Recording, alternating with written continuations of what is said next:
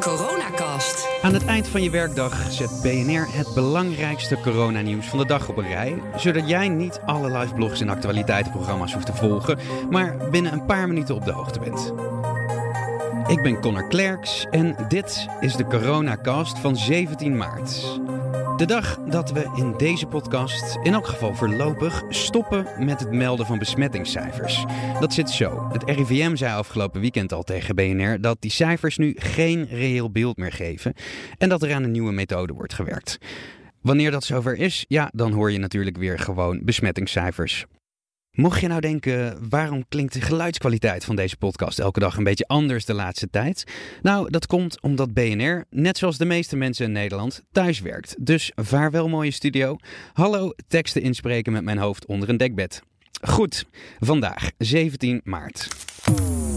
Ondanks dat premier Rutte eerder opriep om niet meer te hamsteren, blijft Nederland het toch massaal doen. Dat laat het Centraal Bureau Levensmiddelenhandelen weten. Volgens Mark Jansen, directeur bij het CBL, zijn de gevolgen niet te overzien als consumenten blijven doorgaan met het massaal inslaan van producten uit de supermarkt. Kappen dus. Ja, we zien nog steeds uh, en uh, dag op dag uh, ligt de stijging van, van de koop van bepaalde producten, reinigingsmiddelen, houdbare artikelen. En ja, wij roepen op aan consumenten: doe het niet. koop geen extra voedsel of, of wc-rollen. Want de voorraad is onderweg en ja, de voedselketen zit vol. En wacht tot, tot de volgende dag. Volgens het CBL blijft er een grote run op houdbare producten. Moet je denken aan zeep, schoonmaakmiddel en paracetamol. Albertijn bevestigt dat. Er wordt hard gewerkt om de supermarkten te blijven bevoorraden vanuit de distributiecentra. En over de voorraad is er eigenlijk geen reden om uh, ons zorgen te maken, volgens meneer Jansen. Nou, wat, uh, wat supermarkten doen is uh, voorrang geven aan de producten die, die heel hard gaan nu.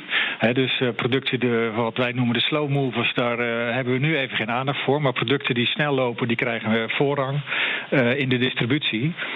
en in die hele voedselketen wordt daar ook alles op alles gezet om die producten vooraan te zetten. er is geen gebrek aan voedsel in Nederland. we moeten het in de, in de winkels krijgen, want dat is de enige plek waar mensen nu nog eten en drinken kunnen krijgen. En als iedereen zich houdt aan onze oproep om uh, niet te hamsteren, uh, dan, uh, dan gaan we de, de crisis met elkaar beter bestrijden.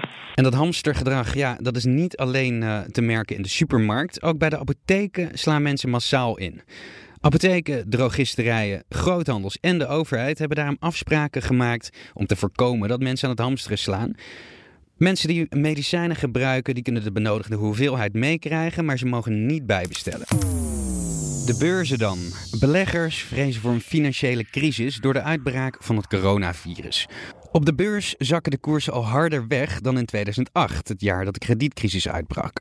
Onder andere de ECB en de Amerikaanse Fed hebben miljarden voor de banken beschikbaar gesteld om het bedrijfsleven zo te ondersteunen. Ook mogen banken wat coulanter zijn als klanten niet aan hun betalingsverplichtingen kunnen voldoen. Voor banken dreigen grote verliezen als grote en kleine bedrijven die omzet zien wegvallen of helemaal sluiten, straks hun leningen niet meer kunnen afbetalen. De overheid heeft daarom maatregelen genomen. Het kabinet, werkgevers en vakbonden zijn het in grote lijnen eens over een groot steunpakket voor ZZP'ers en ondernemers die in de problemen komen door de coronacrisis. Wat die steun inhoudt, dat wordt dinsdagavond pas bekend. Ja, als je van uh, voetbal houdt, slecht nieuws. Het Europese kampioenschap voetbal gaat deze zomer niet door. Dat heeft de UEFA besloten na een overleg met 55 landen. Het EK zou op 12 juni beginnen, maar is vanwege het coronavirus een jaar uitgesteld. Dus zomer 2021 wordt het. Dan nog even de cijfers van vandaag. Het RIVM maakte vanmiddag de nieuwe cijfers over het coronavirus bekend. Sinds gisteren zijn er 19 mensen aan het virus overleden. Het totaal komt daarmee op 43. De leeftijd van de nieuwe slachtoffers ligt tussen de 63 en de 94 jaar. Scholieren die examen moeten doen, mogen daar gewoon voor naar school. Dat heeft het ministerie voor Onderwijs, Cultuur en Wetenschap dinsdagmiddag besloten. Er zijn wel voorwaarden aan verbonden. Leerlingen die examen doen en docenten die toezicht houden, mogen geen klachten hebben.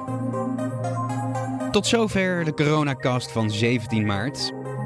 En in de woorden van Mark Rutte. Let een beetje op elkaar. Ik reken op u.